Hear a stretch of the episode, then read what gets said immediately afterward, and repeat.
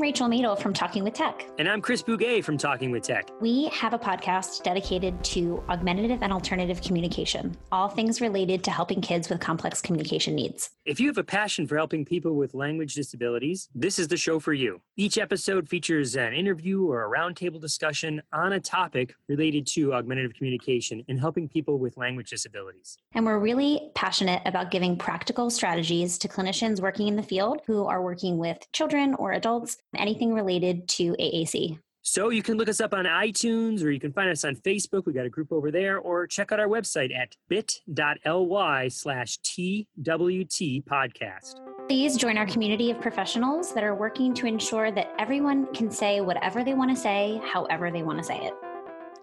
The views and opinions expressed during this show do not necessarily reflect, reflect the, the policy, policy or position of any affiliated workplace or employer.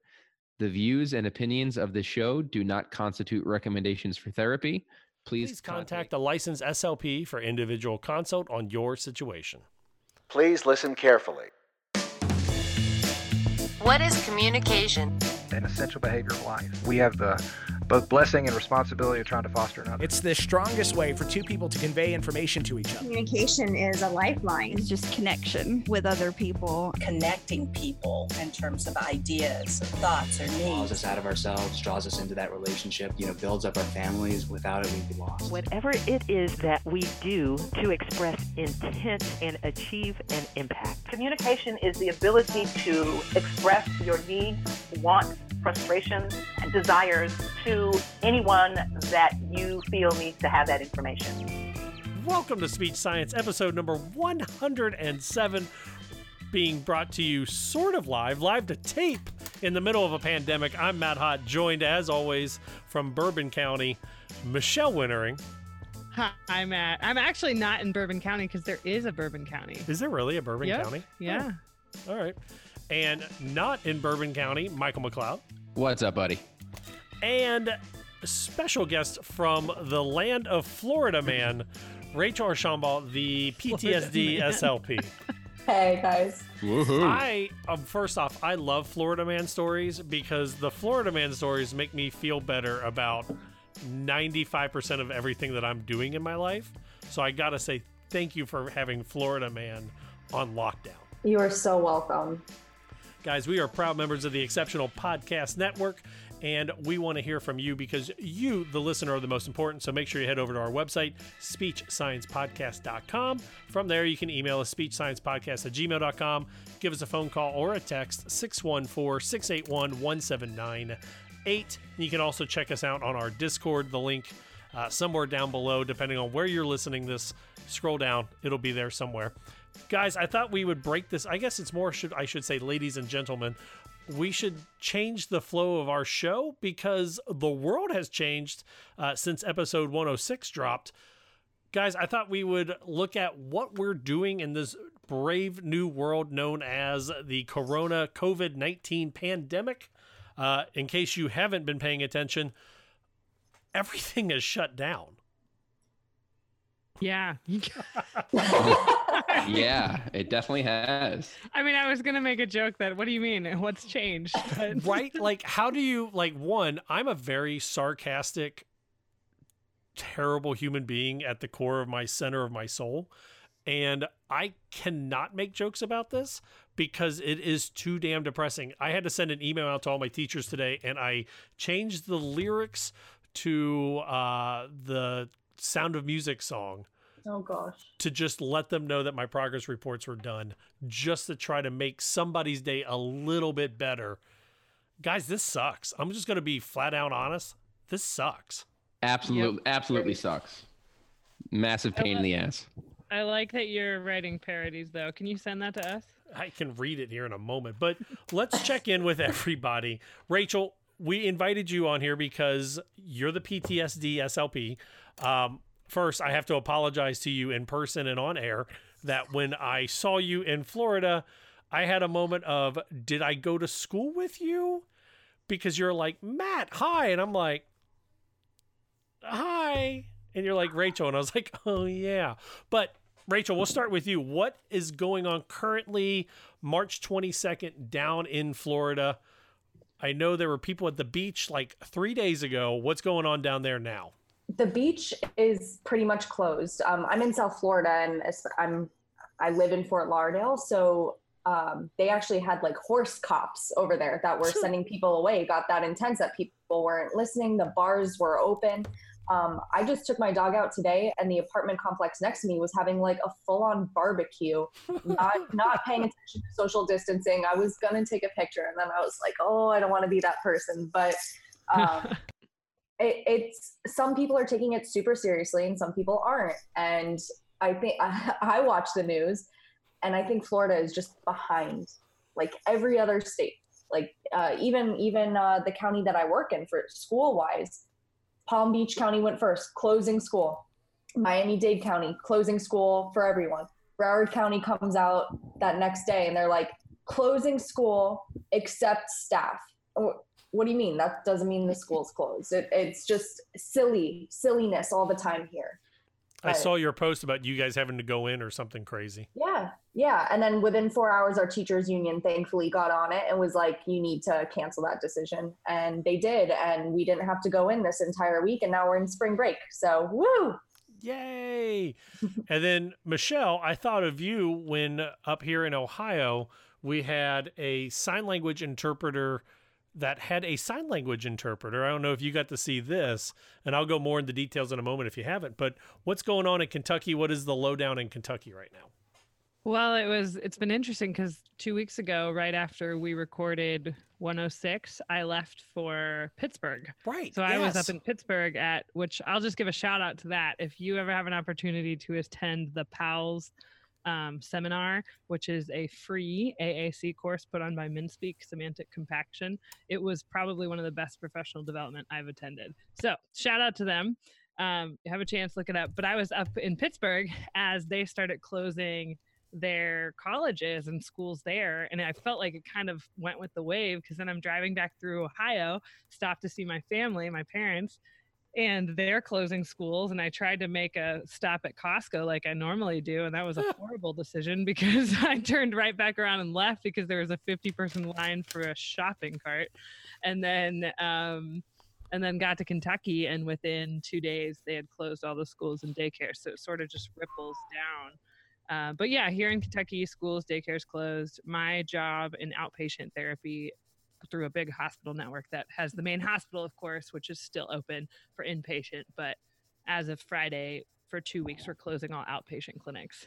So, okay. um, so my job's closed for two weeks, and then uh, of course, I think like a lot of places are going towards restaurants, bars, mm-hmm. etc. It's only carry out or delivery, and um, churches and whatnot are all canceling canceling services. So I think that that wave is hitting more of the country this week, especially.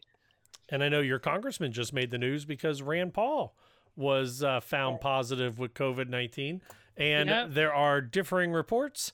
But as of eight forty five p.m. on March twenty second. Uh, it's unsure if he went to the gym and swimming and hung out with Mitt Romney before or after he knew about his positive uh, diagnosis. Mike, what's going on in Pennsylvania? Uh, you're over in Philly, correct? Yes, sir. Yeah. So so here I am in Philly. Pretty much uh, all schools are closed. All early intervention is closed. So all these kids with IEPs, all these kids with services are now home, getting zero services, uh, driving all their parents insane uh, because they're incredibly anxious. They don't know what's going on. Uh, my, the building where my clinic is got shut down, so which was inevitable anyway. I was already doing teletherapy, so I'm doing full teletherapy now uh, throughout the entire week, wow. which which actually has been surprisingly well. It's gone it's gone really well. Uh, it, it's actually helpful in terms of collaborating with the parents and the kids in their natural environment and working with them and them being motivated and engaged. Uh, it was it was a week of really positive sessions, and all the kids were happy, and it was fun and I feel like I'm a master at Zoom now. And uh, well, I mean, you turned that around from not doing teletherapy with your private practice, right? In about yeah. 48 hours to doing yeah. it. So. Yeah, yeah. I did. Way uh, to go. I did zero teletherapy before this. Uh, I did like some like FaceTime here and there, but never like hardcore true teletherapy. Uh, spent an entire weekend setting it up with all the families, and we had a great week. Uh, it was really positive, really good. We'll see how the second week goes. Uh, but it, it was good. It was productive, but nothing beats the face to face. Teletherapy is awesome. I, I think it's a great wave of the future, but face to face therapy at the school, in the home, in the clinic, nothing beats it. So I can't wait till this is behind us. Well, and especially with what you target as executive Exactly. skills, that Yeah. over a screen isn't always going to be the best platform for it. Exactly. Yeah, but but in, in terms of what we what we have been dealing with, uh, I would say that it's been it's been productive. I'm able to keep in touch with the families more, and uh, I, I've set up like some virtual social groups with some of the kids that are stuck in their house. So like I'll send like a Zoom invite to like ten kids at once and just see who zooms, see who uh, who joins in, Who and, uh, zooms? who zooms- go. cool. who zooms in, uh, and yeah, it's been awesome. And then like eventually I can just leave and let them just talk to each other, and so so it, it works out well. You were very mad at me when I said, "Oh, you should just do one therapy session where they build a digital version of your office in Minecraft, and then you could do therapy in Minecraft." Now's your opportunity. Did I get mad about that? yeah, you You did. You're like, yep. you're like video games. What? No. Yeah, well, I, I, I, I did play some. Uh, I did play some Roblox this week. Yeah, one, of the, one, of right. the, one of the kids taught me about Roblox. So it's a it's a cool game you can play while you're on Zoom together, and you can play uh, like co-op uh, multiplayer. Oh, that's cool. So that was really fun. That was actually a lot of fun. up here in Ohio, uh, I feel like like somebody posted it and I'm totally stealing it off of Facebook, but it was like the kindergarten teacher that is just constantly taking recess minutes away from the class as no one listens. Because 1st Mhm, off, I got to give Governor Mike DeWine and Dr. Amy Acton awesome cred because I don't even think Acton is a Republican and DeWine is a Republican, but they have been lockstep uh, this entire time. And every day they come out and something new has been taken away from us in Ohio because people are dumb in this state and going out. But basically, as we stand now, after tomorrow, um, all restaurants are closed except for carry out and, uh, and drive through. Uh, let's see, bowling alleys, gyms, tattoo parlors, beauty salons, nail nail parlors, those are all closed. Um, adult daycare is closed. Senior centers are closed.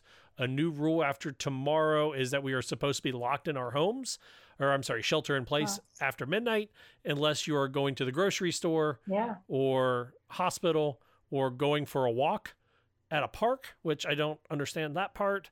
I think they Um, mean like walking your dog. no, he said stuff, go to the park. He said go to the park, not the playground. Those are closed, but walk. Well, Uh, walking is good. Get people I know, walking. I know, I know, but. That's I people think are that's dumb. good. and then uh, also they have made the change here. Daycare, I think it is now no more than six kids in a daycare at a time. Mm, is But- that to crazy. try to provide something for Mhm. healthcare workers For and first healthcare responders workers. and stuff? I am still considered an essential employee, and I am still doing home care and going into nursing facilities. Wow, look at you, man. That is terrifying. Just so everybody knows, there is nothing more terrifying than walking up, getting your temperature taken, and then having it taken again because they take it like two or three times each facility. And there's that moment where you're like, is my temperature going to spike? Did I get exposed to something? And that is very stressful. Um, but other than that, we've been on spring break from the school job. Uh, so the next two weeks that we are off for the state mandatory, uh, I will be starting some sort of teletherapy, and we'll talk about that in a little bit. But I wanted to, I figured we would talk about the three S's today the status of our states, the stress levels, and the ability to do service. You guys like how I did that? Very nice. See, I just needed some reinsurance. Also, I could say that I'm a Slytherin in uh, Harry Potter world, so there's another S. Rachel's shaking her head at you. I'm a Gryffindor. Are you really? But I also I look like Ginny Weasley. Fair. Michelle, do you know what Harry Potter house you're in? I haven't taken it. Mike? Yeah. What was the question? Do you know what Harry Potter house you're in? No. Okay. He's a Hufflepuff for sure. Yeah, he's a Hufflepuff. Okay. No one wants no one wants a Slytherin until they need them. Just saying. But All right. so we've talked about the status of our states. Let's talk about the stress, and, and then before we even get to the services, or should we go services first? You're the boss. Uh, services. Yeah, let's go services first. Yep. So, according to IDEA, whatever minimal access your gen ed students have, your students with special education need the same services. There's a whole lot of gray area in that because now no one really knows what they're doing. And I don't want you guys to talk about your individual school districts because I don't want to put anybody in a position that that have to defend that later. But I've heard a lot of school districts don't even know what where to start with this. Well, I think that's it. People, I mean, this is this our generation, our anyone who's alive right now has not experienced something like this Mhm. across uh, across the world in essence, right?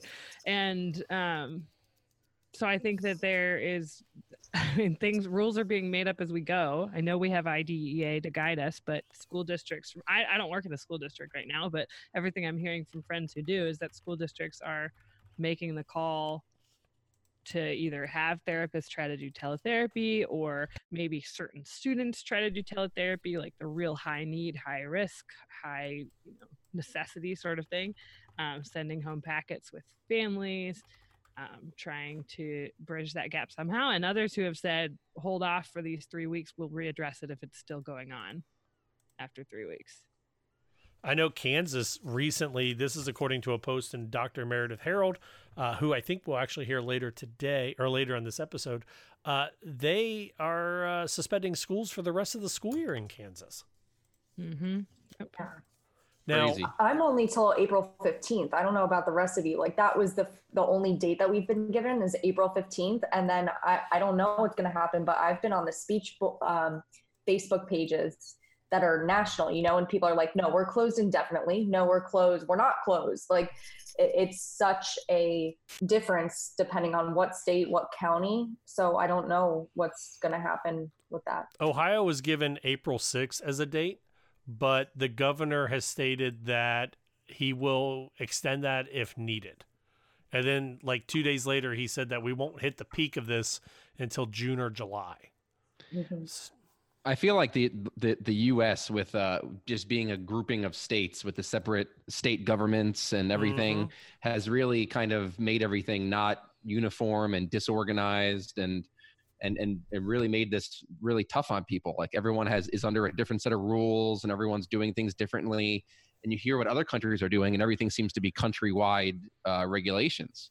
So here, it's just a matter of where you are, what state you're in, what province you're in, what what uh, town you're in. Uh, it's really made things tough on people.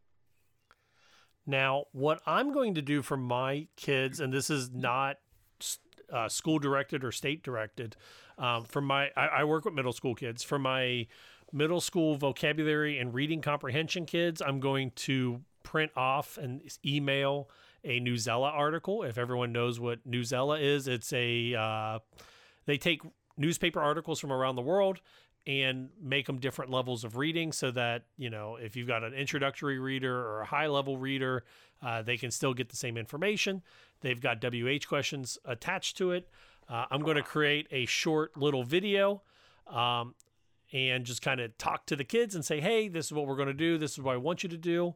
Uh, i'm going to do the same thing for my social skills kids and use an everyday speech video and some printouts um, and then just mail that out to the kids for the next two weeks and as kind of like their one week of homework each week, just to kind of start until we get more guidance, at least here in Cincinnati. And- I'm, I'm going to be doing the Newsella articles as well with my high schoolers. uh, I was already doing that with them right there, but this is just the easiest thing. And then for my um, upperclassmen, I'll have them do SAT and ACT work, which uh, that's on hold too. You know, um, it, it's up in the air right now, but I, I feel bad for my kids that I work on pragmatics with that are now stuck at home, that aren't forced into those situations to have those discussions with peers, with with other people that they've been building on the entire year, and now there's no discussions happening except with their parents or siblings. But that's all I can help them with right now. Well, and you both shared, I think Mike and Matt both shared. I didn't get a chance to read it all, but it was an opinion piece written about you know the kids that miss out the most when mm-hmm. school is closed right now those are the, often the kids we serve That's definitely the toughest. Are these with, uh, with social skills needs, these kids that really only get the social interaction when they're at school, uh, and now they're home and they don't have the proper interventions to work on these things. And and of course, your low functioning kids that are really tough with uh, with teletherapy. Uh, there's so many kids that are getting hurt by this during crucial years of growth and Mhm. development. Yeah, it, it's it, it's tough because like I, I sit here as the ASHA SEAL for Ohio and the Ohio schools rep, and I'm split between representing what I don't want to put more work and stress on on school based SLPs because saying oh we need to do this we need to take care of this, but at the same time we do have a responsibility and a I don't want to call it a vow, but like a responsibility to to deliver the services in the best way that we can. And I know I made the comment on a post earlier this week that, you know, we were talking about ETRs and IEP deadlines. And my recommendation as the Ohio SEAL and the Ohio schools rep is do what you can to get it legal. It is much easier to handle a, an, an amendment six weeks from now than it is to handle an out of compliance ETR and IEP six weeks from now. If you're out of compliance, the state comes in and they will pull records and they want to find out exactly why you're out of compliance and they'll put you on a, a improvement plan that you have to check things in and send it to the state. And if it is, you know, because of a sickness, like a, a pandemic issue, your your improvement plan will still be you have to turn things into the state. It's a lot more work, at least here in Ohio, than it is to have a phone conference for a three year evaluation and say, our data hasn't changed because of limited da- limited testing. Your student still qualifies. We'll come back together and do new testing in six months. At least that's what I'm recommending. well and I'd, I'd like to hear from people in other states to see what i i'm curious like i'm won- i'm wondering what people are doing as those are coming up what are they telling you in Florida? We haven't heard anything yet. Okay. Um, I, I'm still waiting, but I, I guess my personal, I just don't get how the state could, or any state could be like, you guys are out of compliance. Why? We've been out for however many months, however many weeks when when we finally get the all clear. How could anyone be like, what what is the reason for this? Um, global pandemic. Pandemic.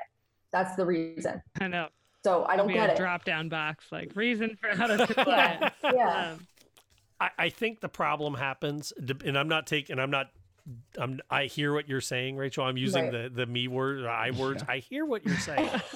It I, could I, not. I, I think Yeah, the exactly. issue happens is that there will be a parent somewhere Of course. that it, it, it may be in Ohio, it may be Florida, Pennsylvania, mm-hmm. Kentucky, Kansas, any Hawaii, How about all of them? all of them. There's going to be a parent that says my ETR is out of out of compliance. Right. Of course. you and and that's like I think that's why my suggestion is get it legal. Like I know in Ohio that if nothing changes on a document, you have to make a note of why nothing has changed. So, for example, uh, a student doesn't meet their goal, but you still think the goal is good. In Ohio, if you put in the present level a statement that says uh, student didn't was unable to make adequate growth, uh, we will increase support. The goal can remain the same. I, I think you're going to find that that's kind of what we need to do for these IEPs and ETRs. Now I sound like the downer, terrible No, you. the I man, feel like Fed. you are the the correct answer. I guess I, The answer no I'm- one wants. Yes, and I guess I, mine is like peace and love. Like, why does why does no one get this? And and like I know that's not realistic, and especially I have very uh, intense parents, and I know that they're going to be like, come to my house and work with kids, and Yep. I don't know what our directive is, and it's hard not to know right now because I, I do have parents that are texting me, when are we starting? I'm like, well, it's spring break right now, um, so no one is working. But when we get back, we'll we'll figure it out.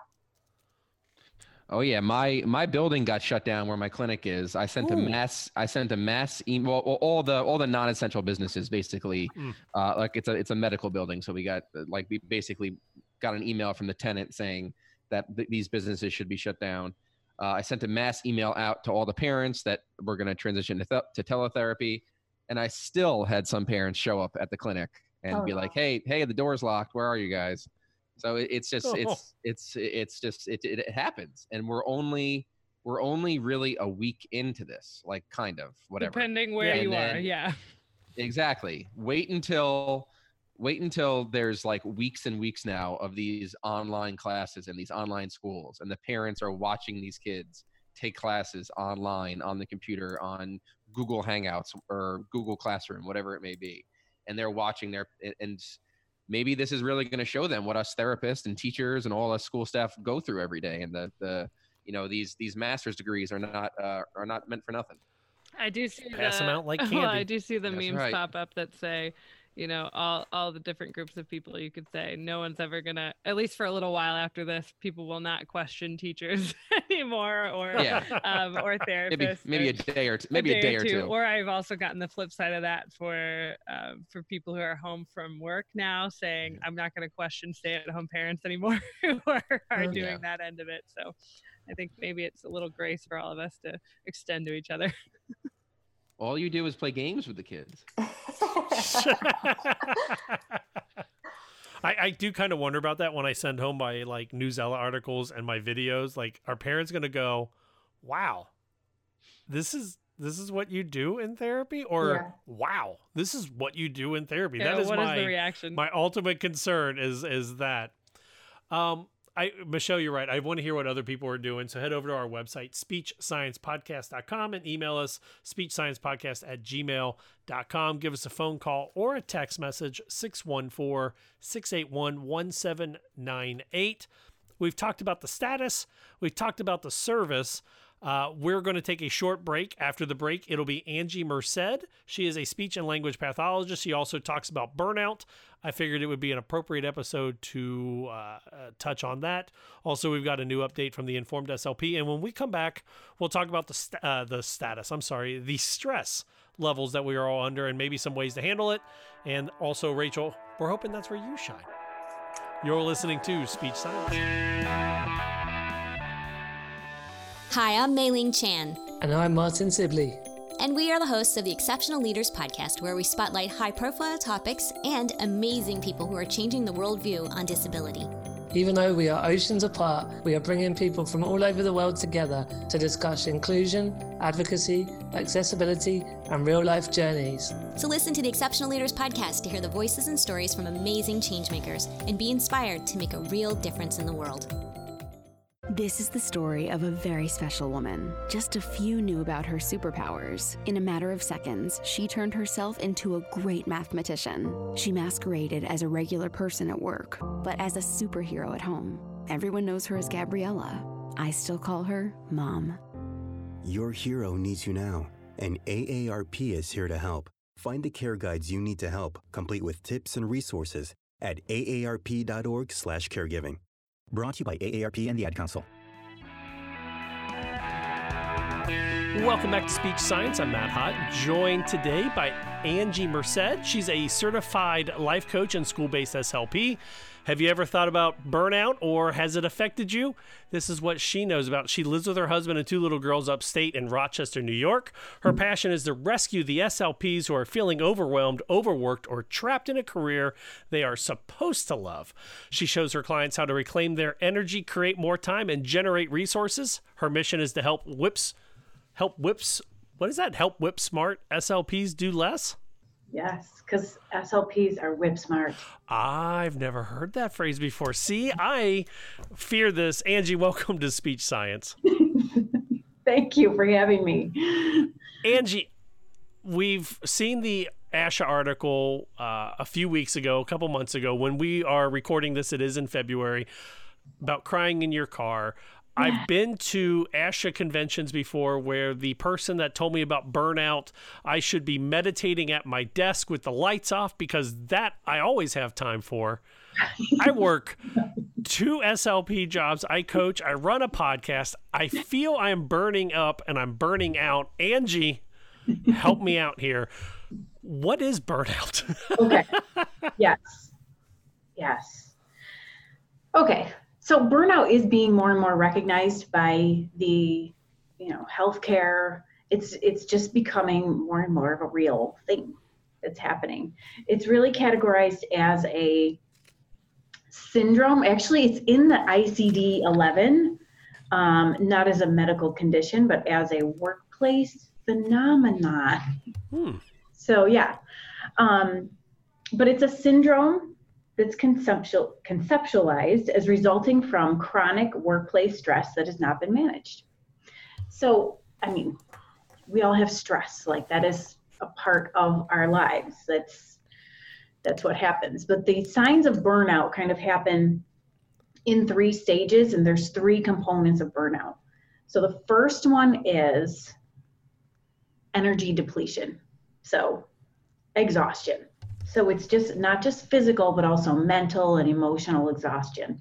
And the way I like to explain that is it's like water, you're, if, if water is energy, you're like a spaghetti strainer. and, and you just can't catch up. You just, it's just, you're constantly losing energy.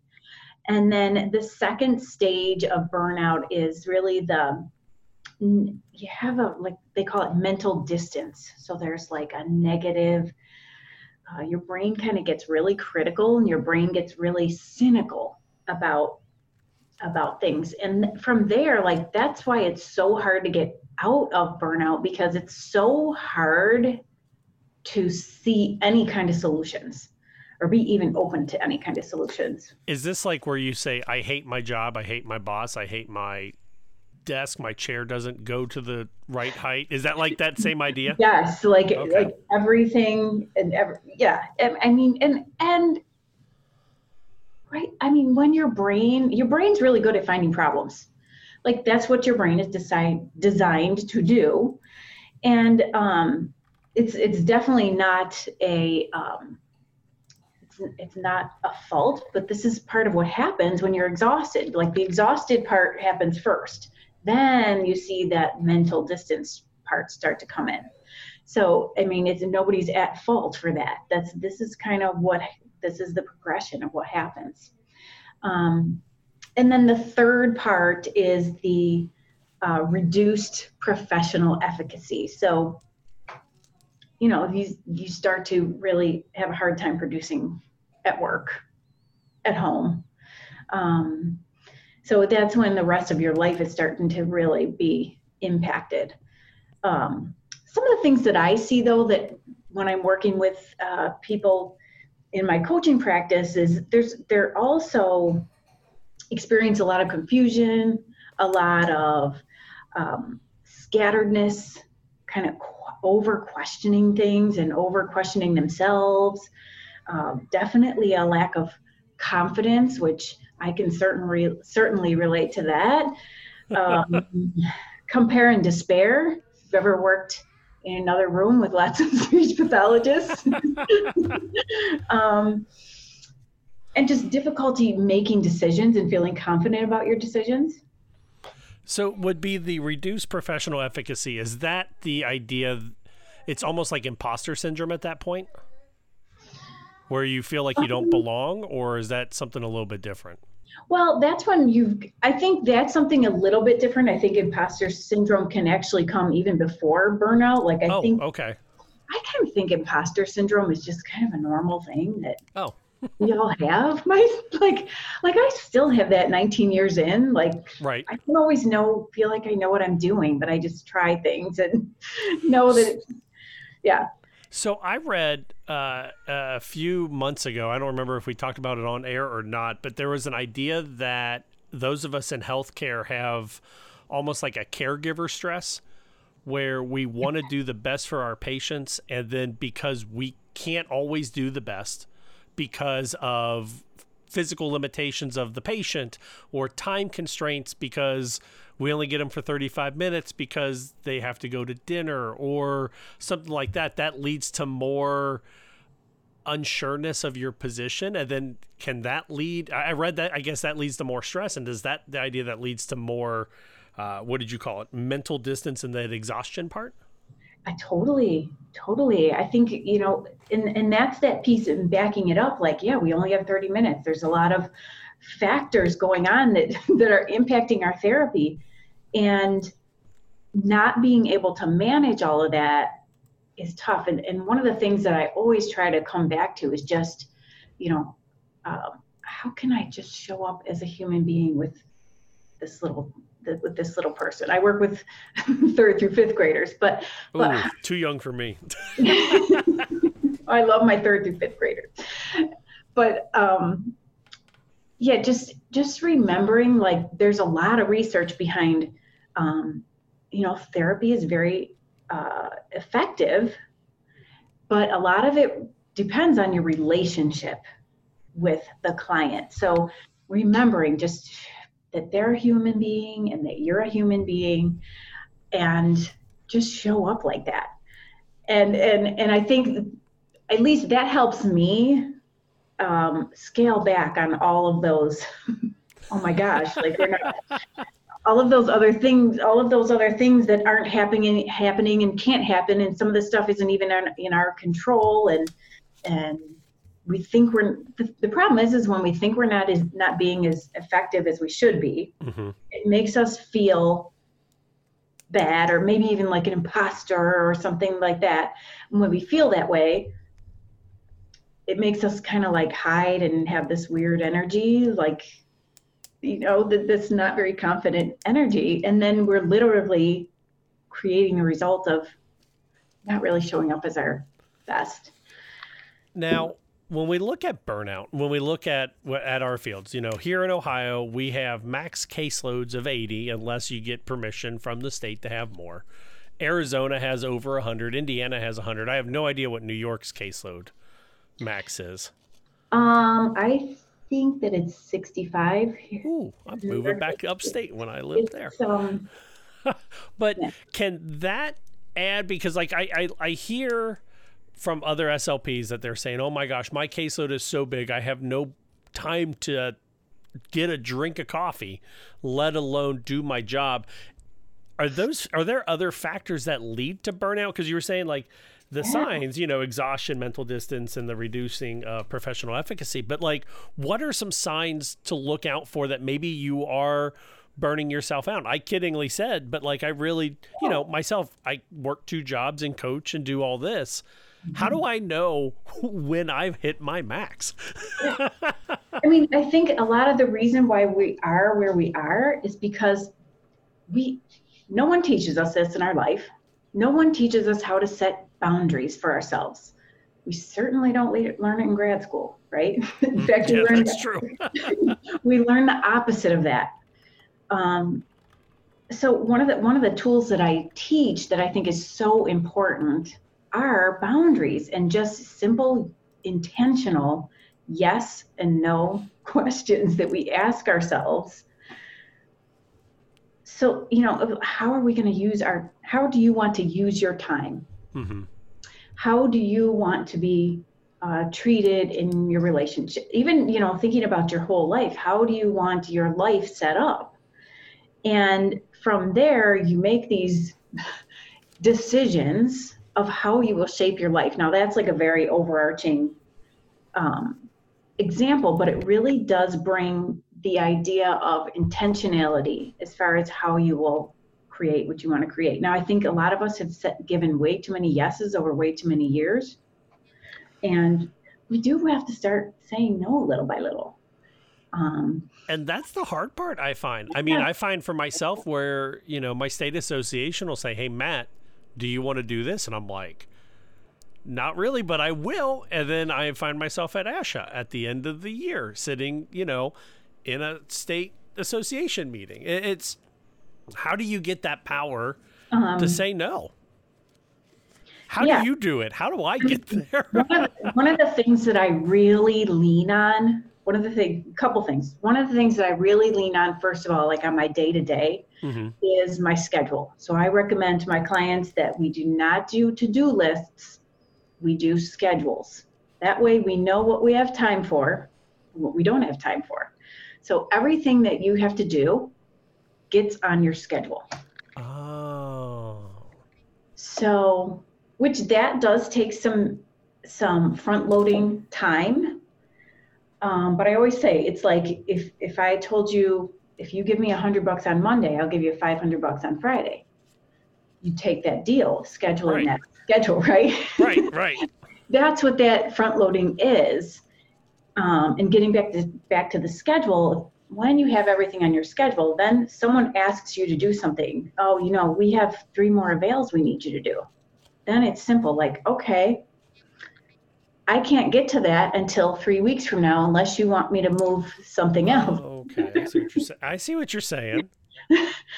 Um, I like that idea of scheduling so that we know what we have time for versus what versus like a to do to do list being what do we have to do. I love that idea. yeah. Yeah, because then your to-do list is like just it's it will never ever Well, end. you and say that, and I- I was looking at- I'm sorry, I was looking at my to-do list today and I have 104 unchecked boxes on my to-do list today. Right. And some of it is like replace the smoke detector batteries. Paint the bench outside. Schedule turn like I'm looking at my this and I'm going Right. I played video games with my kids for an hour and a half instead of doing any of that. Yeah, and that's okay. Like, like I would love you to have playing video ga- games on with your kids in your schedule. Yeah. I always recommend like that time goes in your schedule first, like your time. Um, which speech pathologists mostly have a massive resistance to rest and relaxation, but I'm going to stay on topic here. Um, oh, I was going to say, then the other thing about those long to do lists is like, so yeah, you know, you didn't get to the bench or the smoke detectors and all that, but the thing is, is it that's in your brain Mm-hmm. and that's going. And guess what happens? That's one of those energy drains. That's one of those holes in your strainer. because you kind of know what's in you you know it's on your to-do list. Whereas when it's on your schedule, then it's like, oh, okay. I don't have to think about that until it comes on my schedule. So is one of the biggest signs or one of the biggest keys for burnout just over overselling yourself or over promising yourself? I I I think I think it is, but it's like that term alone, over promising, is like very subjective, right? So, Right. you know, like we all have those, like, well, I, you know, I have a lot of clients that come to me and they're like, well, I have to, I mean, I have to work. It's not like I can quit. I have to pay my bills, I have to pay my taxes. Um, and what I usually, I, I have this tool that I work with them and and show them that really there's nothing that we have to do, right? Like we don't have to pay our taxes. we choose to pay our taxes because we don't want to have the con we don't want to go to jail. Right? Like but we forget that we're consciously choosing that. We're consciously choosing to work because we do want to support our families we kind of forget that conscious choice, which I think is a very subtle but very important thing to remember. Because as soon as your brain tells you you have to do something, Mm-hmm. it, eh, your brain gets really cranky about that. like it, does, it, it doesn't like it. Ask anyone who's gone on a diet and says, "I okay, I'm not eating sugar this week," right? Right. Oh yeah. right? Your brain is going to throw a complete fit about it, which then is another energy drain. I was, you know, researching before our conversation, just kind of some stuff about burnout and, and kind of reading some stuff. And it said one of the keys, or not the keys, but one of the signs that you might be burnout in your career is a constant jumping from job to job. Mm-hmm. Why is it that that sometimes with burnout we try to find something with less stress? Because I'm thinking about it where I've switched jobs five times in ten years for speech path- speech pathology, and I'm starting to wonder if it was the job or if it was me that needed the change. Well, I mean, I think it's different for every person. Mm-hmm. One of the things that's really clear in the research with burnout is people that have an external locus of control versus an internal locus of control are more susceptible to burnout. So it's like those, they see everything around them as like happening to them. And they kind of forget that they get to have a choice about how they want to react to that situation. Because we all have stress, we all have things that come we all have people that come into our lives and demands and things that happen that are Right. stressful in our lives. Um, I think when you're in burnout, it's like you're so you're so dependent on everything kind of going right in your world. Like it's like you can't take one more thing, one more thing, and you're gonna lose it. Right. But we That so we sense. you know so we look for things outside of us to like grasp onto rather than learning that skill of you know just being intentional with your your choices and how you want to react and and taking those actions or not taking actions or reactions with with intentionality. And that really is a skill. It's not something that anyone teaches us in our life Now, now is that a skill you can develop, or is that one of those skills that it's a you're skill born with it, or you're not? I think uh, it's that one, one of the tools that I teach in my coaching is emotional childhood versus emotional adulthood.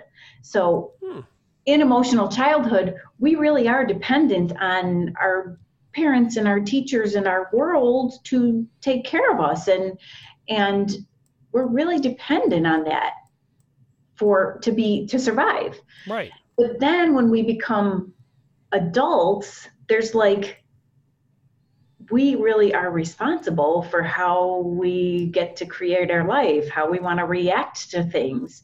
We get to choose that. And, um, but no one teaches us about this like shift. so most of us are still really in emotional childhood on some level, mentally. Oh, that's fair. Yeah. I mean, yeah. So I guess as you're saying this, and, and some of this is making sense, and some of it I'm kind of I understand. I don't my brain's not wrapped around it hundred percent yet, but I keep coming back to this thought. And, and why do we, why do we all as a profession act so surprised when we see the numbers about burnout? When we see the people leaving our field?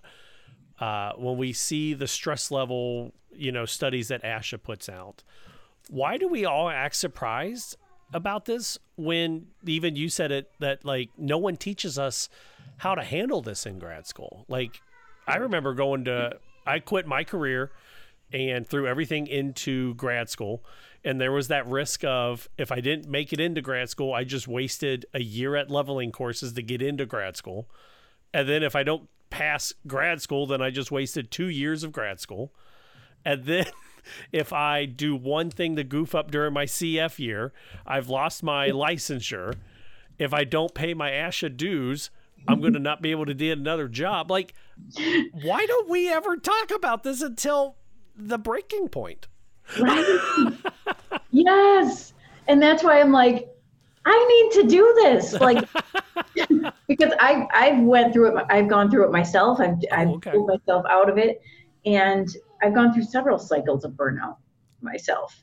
Um, uh, my story is that that I decided I was going to quit being an SLP and, and become a life coach. Mm-hmm. And the thing is, is that when I became a life coach, I literally learned the skills of how to love my job again. And I literally learned those, you know, personal responsibility and, and, and empowerment skills. So then there was no urgent need for me to quit my job because uh, I loved it so much. Now, is that where the SLP burnoutcoach.com was born then from from those blending together? Yes. Yes. Okay. And so, you know, I was like, I have to I have to work with SLPs because this is something we need. Like this is so rampant in our in our field. We have a lot of stressors. we need Agreed. to manage this. So, okay. So let's say that I've already hit my burnout mark, or or listener, uh, Sally or Jim out there has has hit their burnout mark. What are some of the options to get back? I, I was clicking through your blog earlier today, and there was something on there, Maslow's before something else. Is that an option? How do we fix ourselves? Is there, you know, my mom always told me to take a mental health day if I was too stressed at work. Like, what what are some of our legit options other than uh, I'm going to take a mental health day and sleep till noon, and then maybe maybe I'll get up and get dressed. Well, I think if you have to do that, you should. I think you should be doing that before you get to burnout. Oh, okay. I'm calling in tomorrow. I'm going to say that uh, my Well- my coach Merced told me I could do it, and I'll be there. mental health is health. Isn't it funny because we don't think of mental health as being Mhm. health? Mhm. It's like that's the most important health that we have, really, our, is our mental health. Um, but I think the first thing is do not blame yourself and be kind to yourself. Most of us, if you're a human being, we have this kind of ticker tape in our brain that is very critical and very i mean i mean sometimes it can just be very unconscious you know you're not even realizing how down on ourselves we can get so i think that's the first thing is be kind to yourself Hmm. don't blame yourself in in that same thing be careful about blaming other people too and blaming other situations because when we do that, it takes all of our own power away. But I think just being kind to yourself is the first step. And I do like, um, you know, just taking care of those basics. Like you mentioned, we have to we have to uh, Maslow before we can bloom. Is that what you're? That's what that it was. That's what it was. I couldn't remember what the other part was, but yes, that's what it was. Yeah. Yeah. So talking about uh, Maslow's hier- hierarchy of needs, and then I think it's uh, Bloom's educational something Yeah. hierarchy. Taxonomy uh, taxonomy Yeah. of educational objectives. There we go. yes. Yes. Well, and I find that interesting that because I feel like even from my own personal history, there's there's a difference between saying I'm going to take time to do this for myself and I'm doing this because I'm depressed or burned Mhm. out or whatever you want to say. You know, I mean, there's a difference between saying, "Hey, you know what? I'm going to take the I don't have I have like two students or two clients on Tuesday, so I'm going to call them, move them to Friday. I'm going to take the day, going to sleep in till 8, go out, get my hair cut, get new shoes for work, blah blah blah," versus saying, "Well, I'm just going to call in, right?" And then saying I can't get out of bed till 3 cuz I'm so depressed like I feel like those are mm-hmm. they can mask each other. You could say you're doing this for mental health, and then it's really peace out. I'm I'm depressed. Yeah, and I mean, I think it's important to be in touch with with the medical side too, because I mean, it is. It's this is a real issue, and that's why. Um, I mean, most people who most people who are in burnout, they haven't taken those that time for themselves. They don't have that buy-in for self-care on the, the front on the front end. Um, so yeah, it can be definitely accompanied with depression and anxiety, and um, you know, how do you manage all? How do you manage all those thoughts? And and I think it is important to make sure you're in touch with your healthcare provider. Um,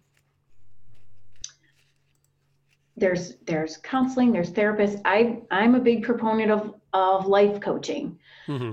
That's what worked for me, but every it's different for everyone.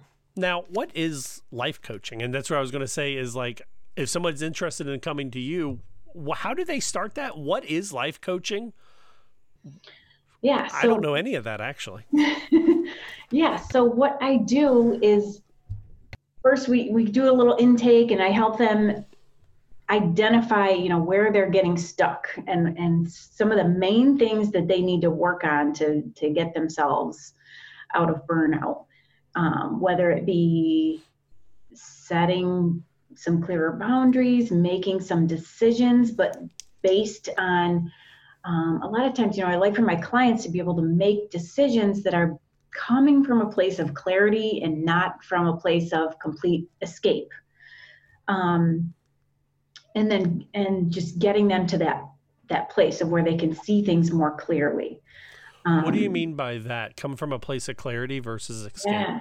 so what i mean by that is i like to really I, I call myself kind of like a thought ninja so i look at what my clients are thinking because that's where all their power is so when we everything you think causes you to feel an emotion mm-hmm. An emotion is a vibration in your body.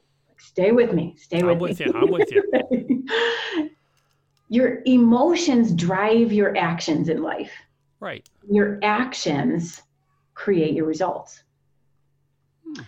And so your thinking is a good place to see like, well, how did I get to this place? How did how did this, you know, how did my boundaries get so off? Like how how how did I get here? That helps us understand that part. And then it also helps us create getting into your future self. What do you want your future self to look like or feel like or be doing? And um, how are we going to get you there? What are we? What steps are we going to take?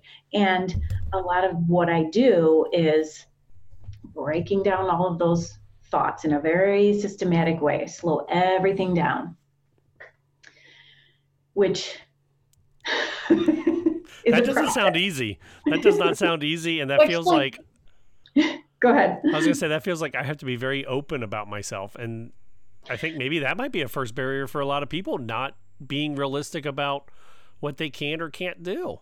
Actually, you're you're exactly right. Like you do have to have a level of just, and that's why I say start with kindness mm-hmm. for yourself and then from there just get really curious you know like why why am i feeling this way like what am i thinking just get super curious about yourself and try to make it like come from a non-judgmental place and give you know like you said curiosity and openness and willingness.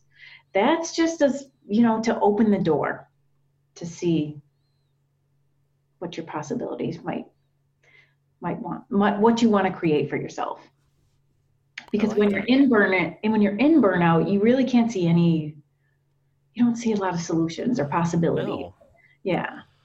yeah i i i I think I've said this story before on air, and if not, this is the first time, and I probably shouldn't be saying it. But like my old job, I was willing to leave the schools and switch completely because I started the year off with like almost 120 kids. Uh, it ended the year with 70 kids, uh, you know, 67 direct service students and, and like 40 indirect service kids. I was willing to quit. And then I was offered a job that had like 40 students. And I gave it a shot. And it was probably one of the best things I've ever done. But I, I see where you're coming from, where it was in burnout. I remember I went to a burnout class. I think I mentioned this at the beginning, uh, where we went to at ASHA. But the the burnout clinic told or class told us, you know, listen to music and turn out the lights for ten minutes a day, and that actually made it worse. Like it was like, great, is my 10 minutes up yet? Can I go get my kids? Like the bell just rang. I don't have time for this. Yeah, no. I mean, I do think not that I don't think that that is helpful, but you have to get at the cause first of all. Mm-hmm. You have to eliminate that piece before you can start creating and and getting to where you want to be.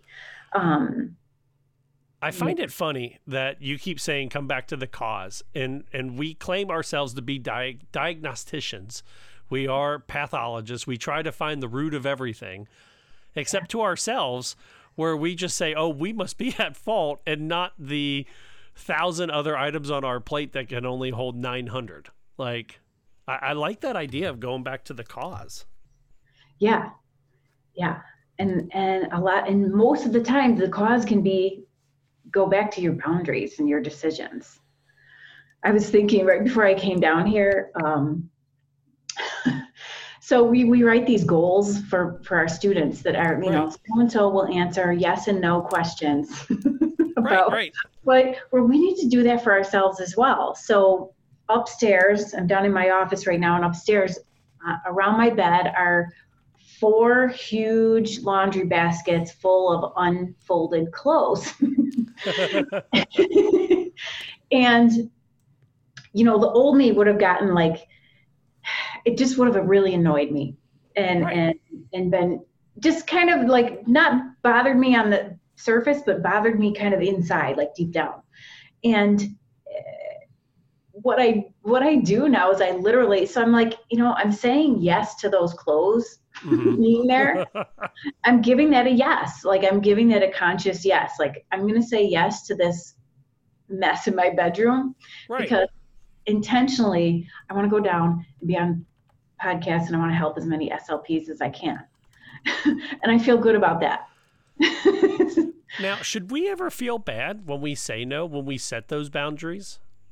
Like, I, I feel, for example, with this show, we try to bring out a show every week, but you know, on average, we're doing about 33 shows a year instead of the 52 because Michael, Michelle, and myself, we all have families and have jobs and, yeah. you know, we have to say no to something. And sometimes this is the thing we say no to, and sometimes it's, you know, something else that we say no to.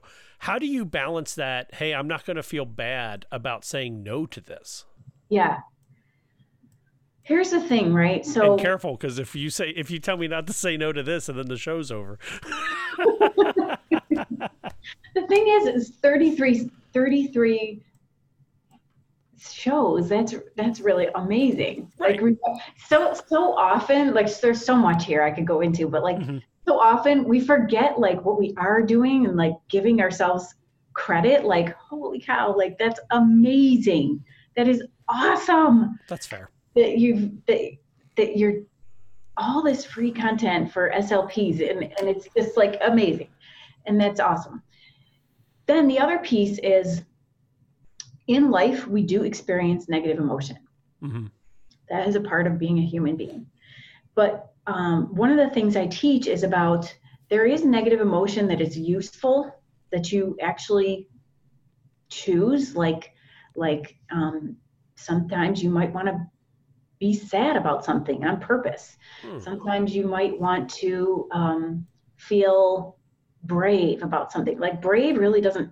It's not a positive emotion it's really, really? doesn't it brave doesn't really feel good when you're doing it.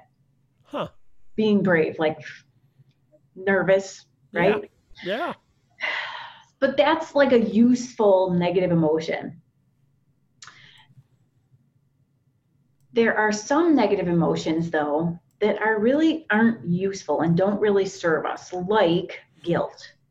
Okay. Like regret those types of emotions really cause us to so just when you feel guilty what things do you do it's like you probably have a lot of negative self-talk mm-hmm.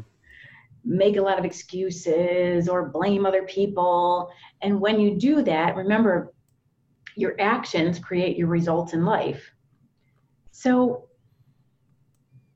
you know, and get, using that emotion to create doesn't really create very good results in your life. It's really not. That makes sense. Yeah. Um, so going back to your question is should I feel bad? I just don't think it's useful. Let's say that. Like, That's is it fair. useful or is it not? Hmm. I never thought about that. I like that though. I feel like like looking at it is is it a useful emotion or not a useful emotion? I yeah. I feel ready to conquer some ideas on burnout now. so let's say someone is at home listening to this or driving and they want to get a hold of you. How do they find you? I know there's the slpburnoutcoach.com and we'll have a link down in our show notes, but how else do they get a hold of you? Where else do they find you? How do they get you as their life coach? how do we start that whole process? Yes, yes, yes. So first of all, lots of free stuff that I have on my blog, um, slpburnoutcoach.com. You can email me at Angie at slpburnoutcoach.com. And I also offer a free consultation if you're interested in working with a life coach. I do a free hour long consultation. So we really kind of get in depth during that that time. Mm-hmm. Um, so you get some feedback and tips during that time as well. Um, I have lots of lots of hacky stuff like on saving time, but also um, I have a lot on like why it works and why why it helps with burnout. Perfect. Yeah. Well, we will send them your way. And before we wrap it up, because you've been so awesome with your time, uh, my previous job put me in the southern tier of upstate New York. So I have to ask you, because it is February, you are north of the Finger Lakes. How cold is it? How much snow do you have? Because I'm an Ohio boy, and my first overnight snow, there was like 13 inches of snow in Elmira, and I thought I was going to die in a snowbank. And they're like, yeah, don't be late for work. And I'm like, no, like this is just what we do. right. So, so how cold is it? How bad is it right now in the upstate New York area? Actually, today we had a little heat wave. I think it got up in the 40s. Ooh. So, and we've got right now we, we a lot melted, but um, we, we right now we only have like three or four inches. So, but but yes, we yeah we do the snow thing. We it was 51 degrees today. I got my car washed. I just oh, want to say that. Nice. Angie Merced from the SLPBurnoutCoach.com. Thank you so much for sitting with us today. Oh my gosh, thank you for having me.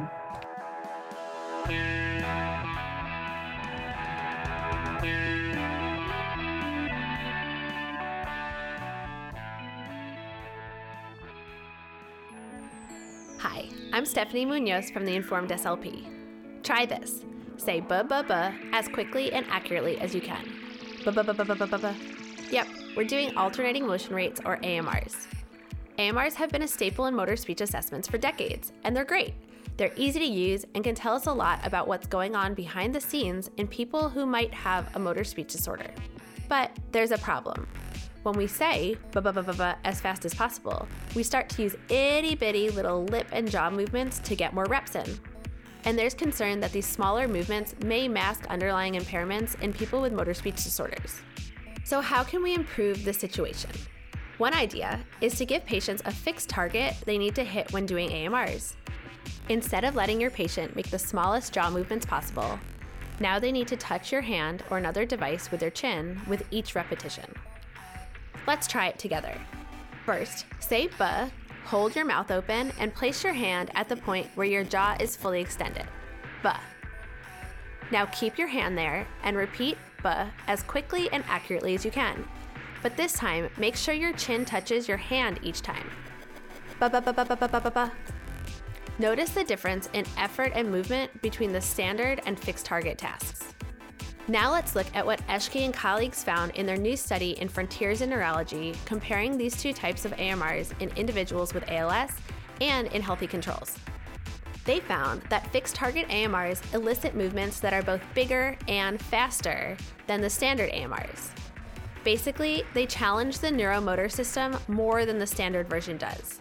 And challenging the system is kind of the point of AMRs in the first place. This study also provides early evidence that we might be able to compare performance on the standard and fixed target AMR tasks to track the neuromotor abilities of individuals with ALS over time. So, at this point, it's really important to note that this research is still in early stages, and your clinic almost certainly doesn't have the measurement tools that these authors used. But with that said, there's also little cost to adding fixed target AMRs into your practice. So, if you're interested, try it out.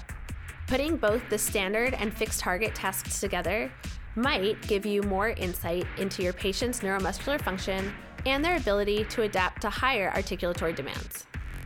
To learn more about this paper and other new research, check out our reviews on theinformedslp.com.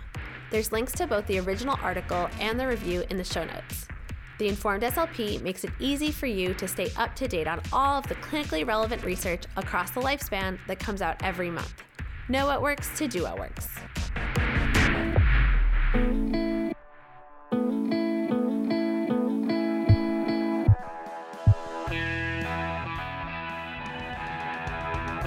Welcome back to Speech Science, episode number 107.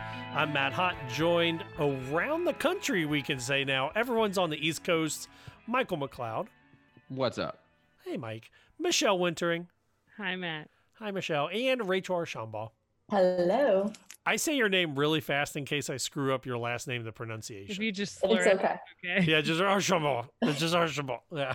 Sounds good to me. So we we talked about the status, we talked about the service. We're going to talk about stress, but Mike, uh, one of our segments, we do have the uh, SS Pod shout out, which is where we give recognition to people doing awesome things. Uh, Rachel, you've been a previous SS Pod shout out hashtag award winner. I guess I don't even know what you want to call Award that. winner. We'll But- mail you your prize we'll, someday. we'll, we'll put it on Twitter. That's what it is. But Mike, who you have one for this week? What is our SS Pod shout out? Yes, uh, I wanted to give a speech science shout out to uh, Miss Autumn Autumn Bryant uh, of Expand Your Scope. You can find Instagram at Expand Your Scope. Uh, so what she does is she matches CCC SLPs with each other for mentoring and shadowing. Uh, you can check her out. She's always posting really great stuff. She's posting about teletherapy now. Um, always posting great resources for SLPs to uh, to kind of extend their learning and learn from each other and bringing people together. Uh, she's really been active on social media for years and years now. I've always followed her, uh, and I figured we should give her a shout out. Check out her Instagram and her social medias. That is awesome. Yeah, I have uh, I have talked to Autumn a couple times when we first started the show, and we were going to do a couple different interviews, and then life got in the way, and uh, yeah. So awesome, great SS Pod shout out. Do we have any? Uh, what was it? SS Pod um, Due process. due process. I don't Yes. have We any. do. Let's put coronavirus through due process. I like it. the SS Pod coronavirus due process. I like that. So, okay, we've talked status. We now know what our states are in, and that's going to change in the next 24 hours because they all do. we know what the services we're doing, which we don't have any clue of or guidance anywhere. Well, which- that's in the schools. yeah, that's in the schools. Yeah. Um, I've seen private practices. Mike, you said your building was shut down. From my side, the home health care, my caseload is actually increasing because they don't want to send patients to the hospital. So I'm seeing more home care patients because they don't want an outpatient. But let's talk about stress. This is stressful. And and Rachel, you are the PTSD SLP. We connected and we talked and we aired your your your interview a couple months back or a couple episodes back. I don't remember at this About a year ago, yeah. Was it a year ago already? It was like October, maybe. Oh wow. But what are some and who has the police siren in the background? That's you, Matt. No. Oh. Rachel, it's you. We can't even mute you. It's Florida. perfect. It is part of the stress It's level. part of the show. Waiting for someone to raise their hand to say something. let's let's fast forward. Let's just fast forward past this. This is either April 7th or 17th or May or October. We're going to be working with students, we're going to be working with patients who their stress levels are through the roof. What's one of the first things we need to do just to reassure some of our patients or, or students? I, w- I think validating their concerns. And I shared a post today on my Instagram um, about like, this is dismissive and this is supportive. And I, the biggest thing when you are talking to your students or talking to your clients or patients is just don't be dismissive. If they have a fear, it's totally okay to say, like, this is a tough time that we're going through um, do you want to talk more about it do you not want to talk about it and and that's fine but um, when you have someone that says we'll, we'll be fine guys I, I can imagine teachers saying that or don't Mhm. don't worry about it. It's going to be over soon. It may not be. And it that isn't helpful. Just validate the fears and ask them if they want to talk about it or if they don't want to talk about it because some people may want to and some people don't. And especially in groups i don't know how my group sessions are going to go but i know that some choose not to talk about it and i don't want one kid to lead the conversation and be like guys coronavirus so, so is Yeah. so is saying we're all going to be okay is th- you said that's dismissive I would say it's not especially helpful. Okay. Um, because some of us aren't all going to be okay.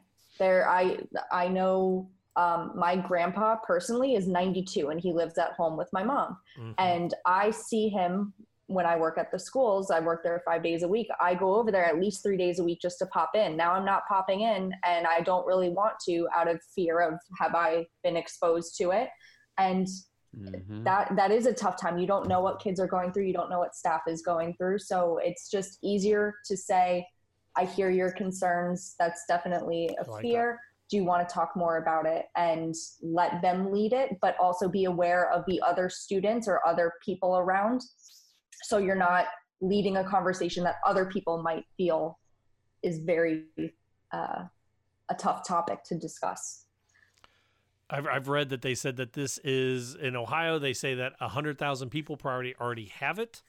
Most are not showing the signs, and it'll be a about a point. What did they say? 0.5 to one percent death rate when it is all said and done. I, I like that. I like validating the theory, or they're validating their their fears. Let's talk about validating our fears.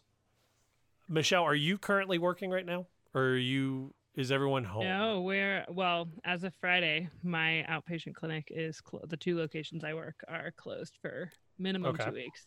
Now, I will say when you say fears of therapists, I think the big thing that I'm hearing talking to my coworkers, and these are speech therapists, physical and occupational therapists, as well as our admin staff, as anybody who's not on salary, right? Yeah. Which is a lot of therapists um, are not getting a paycheck for whatever this indefinite amount of time is. And that's the same for somebody like Mike, right? In private practice, unless he's able to revamp like he has. And I'm sure that's probably less than what your normal caseload Mhm. would be. So I think the the big fear I'm hearing people talk about is is a financial concerns for depending how long this plays out.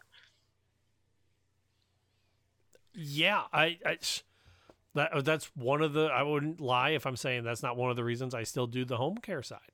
Is because mm-hmm. that's not salary that that's the extra income while my wife is taking care of two young boys and and our third on the way, which it might be the first time I'm mentioning that on air. But baby, baby girl, by the way, baby Congrats. hotness, baby, Baby female I hot love hotness. it love it Baby Um, female. nice. Yeah, You said it's a little girl? It- Is that the it- first? Is that the first time you announced this? yeah? And Michelle, is that the first time I'm telling you? Yes, you haven't Oh. told us that it was a girl. Put that in there. So it somewhere I thought I posted that. You- you- I'm sorry, I don't in the check your. Facebook all the time.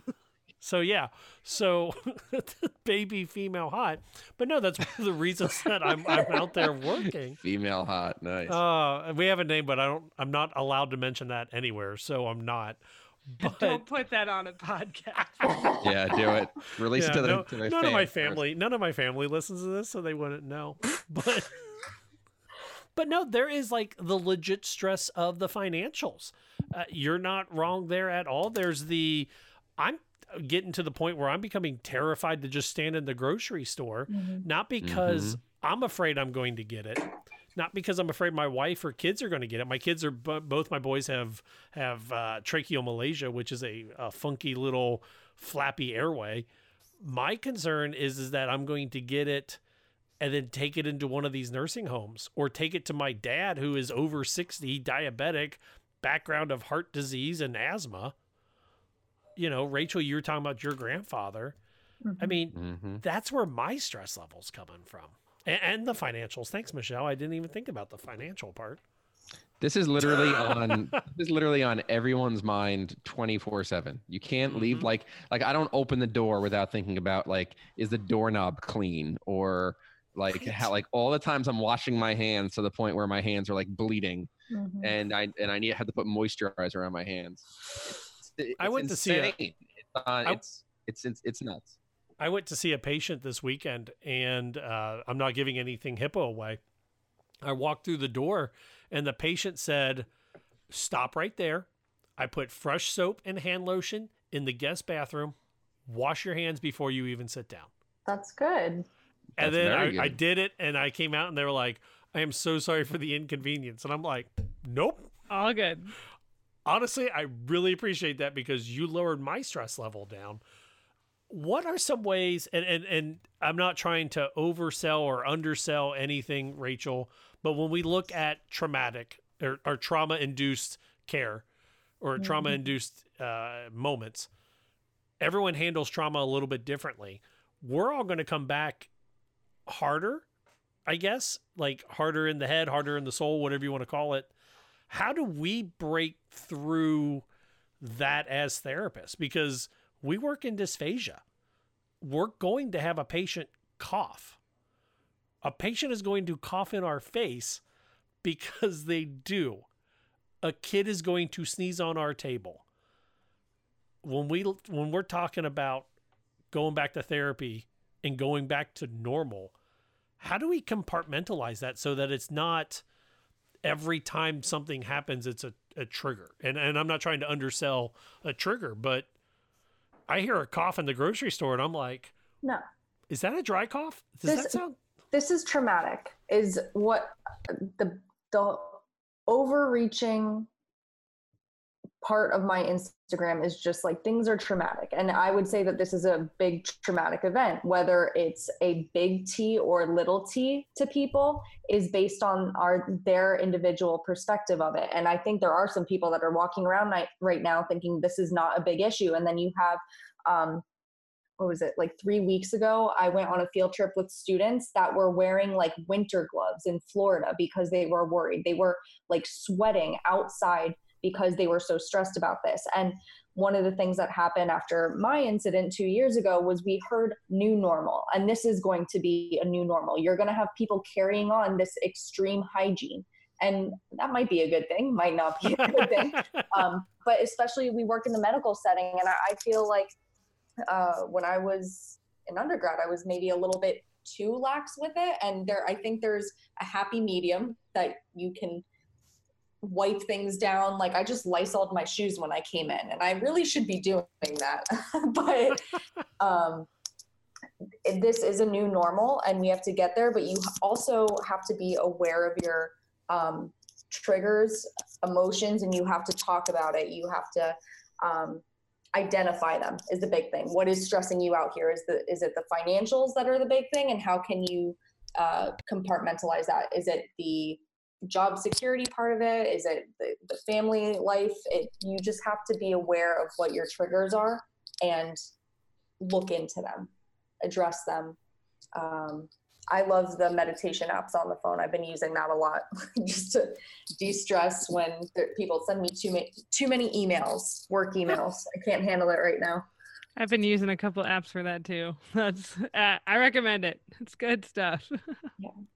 I think every single one of us have, have just sat on the couch and like felt our forehead and like, do I have a fever? Yeah. Do I have a cough? How does my throat feel? Every single one of us has has tried to mentally diagnose ourselves with corona and it's it's it, it really takes a toll on you. Yeah. I will say that there is something de stressing about going into all these nursing homes and, and nursing facilities because they take my temperature, uh, like I said, twice every time I'm going into a place. So it is kind of. I mean, the stress level is like, oh my gosh, am I going to spike a fever? But afterwards, when they're like 97.1, 96.8, 97.3, I'm like, okay, I'm either asymptomatic at this point, or maybe I, I haven't been haven't been exposed. The the app that I use, uh, the you guys were talking about meditation apps. I use the three minute retreat, uh, three minute retreat app. It's a Jesuit app, so if you guys are like backgrounds in the Catholicism Jesuit area, that's what that's for. But I know um, Headspace is one that just free. free for healthcare. You just need your NPI number, which is great for us. Um, there's also Calm, which if you are in education, if you have an email address connected to um, like a school board, it's free also. So those are Ooh. two. So maybe for SLPs can use that. And I think Breathe. There's like Stop, Breathe, Think was also. I have all the premium ones. I did not pay for any of them. I know Headspace. Uh, they also just released something for teachers too, so I don't think you need an NPI number right now. I think it's just a uh, like a school email. Oh, good. But don't quote me on that 100%. I was just reading through that because I have an NPI number. I just signed up for that one a, a few days ago. The other ones were education emails for sure, but Headspace that would be good. I feel like I feel like there's more that we should talk about, but I also feel like this is a good place to end this. I need a haircut, Yeah. and I'm worried about getting one. So you say that, and I'm glad you said that comically. That's so true. because like it, okay so i have a rule when we were talking about this in my social skills group that when my hair touches my ear that's the Are, sign that are I you need in the go get a military? Because that's the rule. is it really yeah. well no i just don't like i feel like it feels too shaggy on me so and i get i guess i get the reverse fade so i was like all right cool and i was like all right this was like thursday i was like all right i'll just kind of if everything's okay, maybe Monday I'll go get a haircut. And then Friday they're like, hair salon's closed today at six. And I was like, well, hair gelling it up. And I'm going to have the welcome back Kotter uh, reverse John Travolta look going on here in about six weeks when we can't get haircuts. But like, I'm so glad you said that, Mike, because that's so true.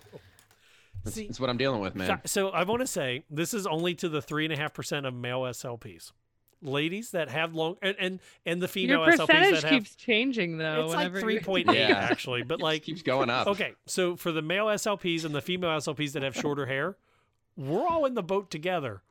This is terrible. Michelle, Rachel, I see that you have longer hair. Oh, I can let gonna- it grow. It's no one's going to notice in six weeks. You'll just ponytail it. We are Or- going to find out what color hair my I That's, do have, that's though. true. That's true. Wait till you have two I- kids. There's my gray friend who's a, right? a stylist posted, she goes, No matter how bad it gets, just remember cutting your own bangs is never the answer. True. I, you know what? I might just go to the uh, uh, what is it? The Bruce, what's his name? Bruce Willis look. You're just gonna shave it. Just go flat. It'll, Yep. It might grow Mr. back by the time you're back Yep. in school. I did that with my beard. I got so uh, I got so bored the other night. I, I shaved it with a razor for the first time in in like six years. It's finally coming back. It looked terrible. I was gonna say you did look a little bit more baby face now that you say that you lost the beard. Now I understand. Thanks, Yeah, man. no problem. You lost ten Appreciate it. years. Okay. Okay, y'all. So we talked about the status. We talked about the service. We talked about the stress. I, I feel this was very cathartic. This is kind of getting back to normal. New normal. New I like New normal. New The new normal. normal. Yes. The new Yep. normal. Well, you're gonna have to establish a normal during the quarantine, and then you're gonna have a whole nother normal after that. So, Yeah. got to adjust. I cannot wait for this to be over. Yeah. This sucks. I've honestly thought like we should all be f- journaling our time here because eh, like it or not, we are in the middle of a historic moment in the the the timeline of our species. And in 50 years or 100 years, we're going to look back on this like they do for the bubonic plague or the Spanish flu and we're going to wonder why people were so dumb or so smart, hopefully smart but I don't know. I've thought about it. I, I've really thought about it. We'll always have this That's podcast. true. This is true. The four of us. True. It, Can listen to it. oh Can my listen to god! it in If ten this years. is still going on in six months, this will no longer be the Speech Science Podcast. It'll be like the coronavirus pandemic updates. yeah. I do want to give some four shout outs. Previous SLPs. I, I do want to give some shout outs. Um, coming up next week on the the show, I am bumping up our my interview with Ayelet Marinovich uh, from Learn with Less. Uh, she talks about the importance of play therapy in your home and how to do developmental norms without having to buy all the toys, which I figured was super helpful because all of our kids are stuck home with us now for the next two to three weeks. Yeah. Also, uh, ABC Mouse has free stuff going on right now. Any other stuff that you guys know from the therapy wise that or, or from parent wise that are like free stuff for kids? I know the Cincinnati Zoo is doing a free interaction every day at like one or two o'clock. So you get to see my sons were watching baby penguins yesterday. I also was watching penguins at whatever zoo let them walk freely throughout the zoo and visit the Yes. other animal enclosures. I don't know. I, that's the only thing that makes me happy right now. watching the penguins. I get. Do you guys know anything? Is the Columbus Zoo or, or down in, in Louisville anything going on that are free for parents? Um, or I- therapists? I, don't know about the Louisville Zoo. I'll have to check. I feel like I I know the Columbus Zoo does because that's my hometown, and I've got that one on there. I was gonna say the Wilds is awesome. Mike, anything that, yep. anything you know about going on that's worth for parents or therapists? It's Mike there. I think Mike froze. Oh, Oh, the perils of live podcasting to tape, live to tape.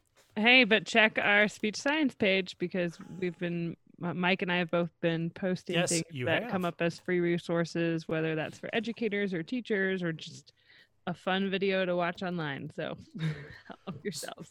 So while we wrap this up, Rachel, tell us something that you are doing this week. We are not doing therapy related stuff this week. Tell us something you are doing for your own mental sanity. Ooh. Um, I'm watching Netflix. Okay. I uh, I've been watching a lot of chick flicks, which I never do. Um, but it just it's mindless. It's it's interesting, very predictable, and I can get some other stuff done around the house that I've been putting off. But still, when I'm stressed, I go into this major cleaning mode. Uh, so I do that and listen to Netflix at the same time. That's what I'm That's doing. That's awesome. Mike, welcome back. We are not we are not doing therapy related information on this time.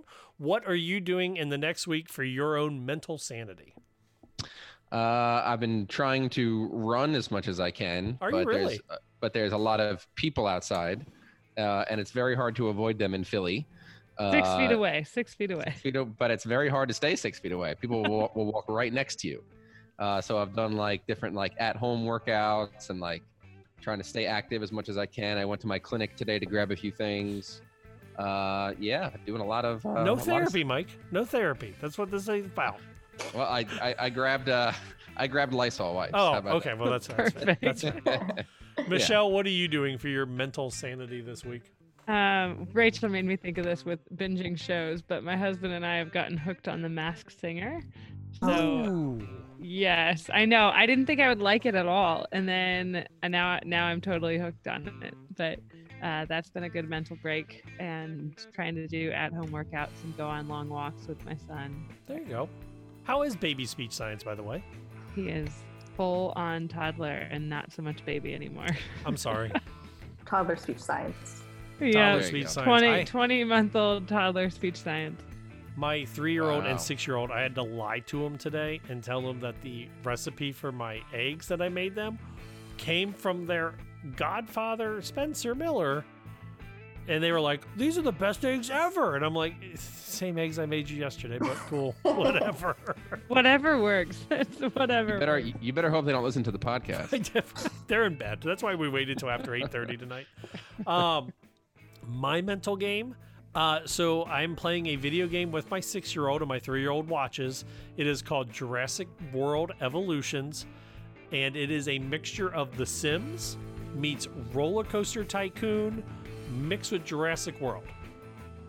I And can't even keep up with that. That it sounds is the most aggravating game I have ever played. I'm also enjoying these two things Buffalo Trace, bourbon, and uh, moonshine. So I know even the distilleries are closed for. they're making hand tourism sanitizer visits. now. Have, have you guys heard of uh, Animal Crossing, the game? Yeah. I've heard that, and I do not want to get involved with that. I, I I think it's pretty cool, and I I think it. I have to I look think it, this up now. I think it came out at around a really cool time. I think it's helping a lot of people right now, bringing people together. You can visit each other's villages. No, that's fair. I think it's very cool. Give it a shot, man. I, no, I don't need another addicting game. That's the problem. Put the Buffalo Trace down. And get a get a switch. I have amaretto too. It's just that's the All right, sweet. Oh, our so I didn't even have anything on that. You threw me off, man. I, I, I can't even at threw this him point. off his game. You All right, threw me let's off. wrap I was up, just guys. starting that, and then now I'm pulling up the thing. And Rachel, I do want to say thank you so much for joining us tonight. On Thanks, short Rachel. Notice. Thanks for having me. I'll come back anytime. Woo! Yeah, I literally sent her a message and said, "Hey, what are you doing tonight?" And she's like, "Nothing." And I was like, Perfect. "You want to come on air in about five minutes?" And she's like, "Yeah." And I was like, "For real?" And she's like, "Yeah." And I was like, awesome. I'll I, send you sh- the link. I should have said I had plans at like a massive barbecue, not social distancing. I would have been like, yeah. what? Why are you doing that? Oh, well. Florida man. No, Florida no, ex- no excuses these days. Our intro music is Please Listen Carefully by Jahzzar. It's licensed under an attribution and share alike license. Our bump music is the County Fair Rock. Copyright a John Deku. Find all of his music at soundcloud.com slash dirt dog music. The Informed SLP music is At the Count by Broke for Free. That's licensed under a Creative Commons attribution license. And our closing music, which is playing right now, it's Slow Burn by Kevin MacLeod is licensed under a Creative Commons attribution license. In the immortal words of Janice Wright, for real, be a willow. Under stress, the oak will crack and will not regrow. The willow will bend and take its true form afterwards. For the Willows, Michael McLeod, Michelle Wintering, special guest Rachel Archambault. I'm Matt Hott. Until next week, everybody, so long, be safe, wash your hands, and stay the home. And be a willow. I love it. That's right. Awesome. That was actually really good.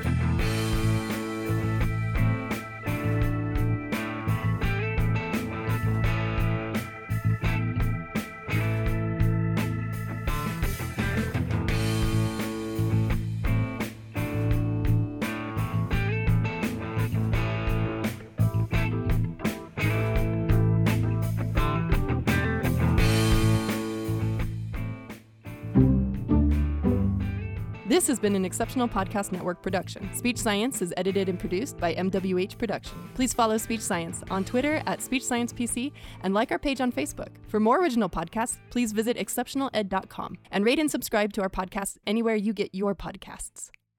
Welcome to Speech Science, episode number 107, being brought to you live in the middle of a pandemic. I'm Matt Hott, joined as always, as I had just. Ah, hang on. Three, two, one. I like under adjusted my mic and then it went wonky. All right. I feel like three- you should leave that in. That'll right go now. after. That'll go. Oh, really? I get louder? Did I like screw it up completely? Can you guys hear me? You're quiet. I can hear you. Yeah. Now can you hear That's me? better. Yes. All right, cool. All right, I messed with my gain and I didn't mean to. All right, three, two, one. Welcome to Speech Science, episode number 107. I'm Matt Hott. Jo- Screwed that up again. Our brains are mush. Matt, My- you have my to put brain this is- in my there. brain's Just fine. like a couple, couple blips now at this point. Three. I'm just two, gonna start laughing if you start right now. Hold on. okay, we're good. Welcome, welcome to Speech Science, episode number 107.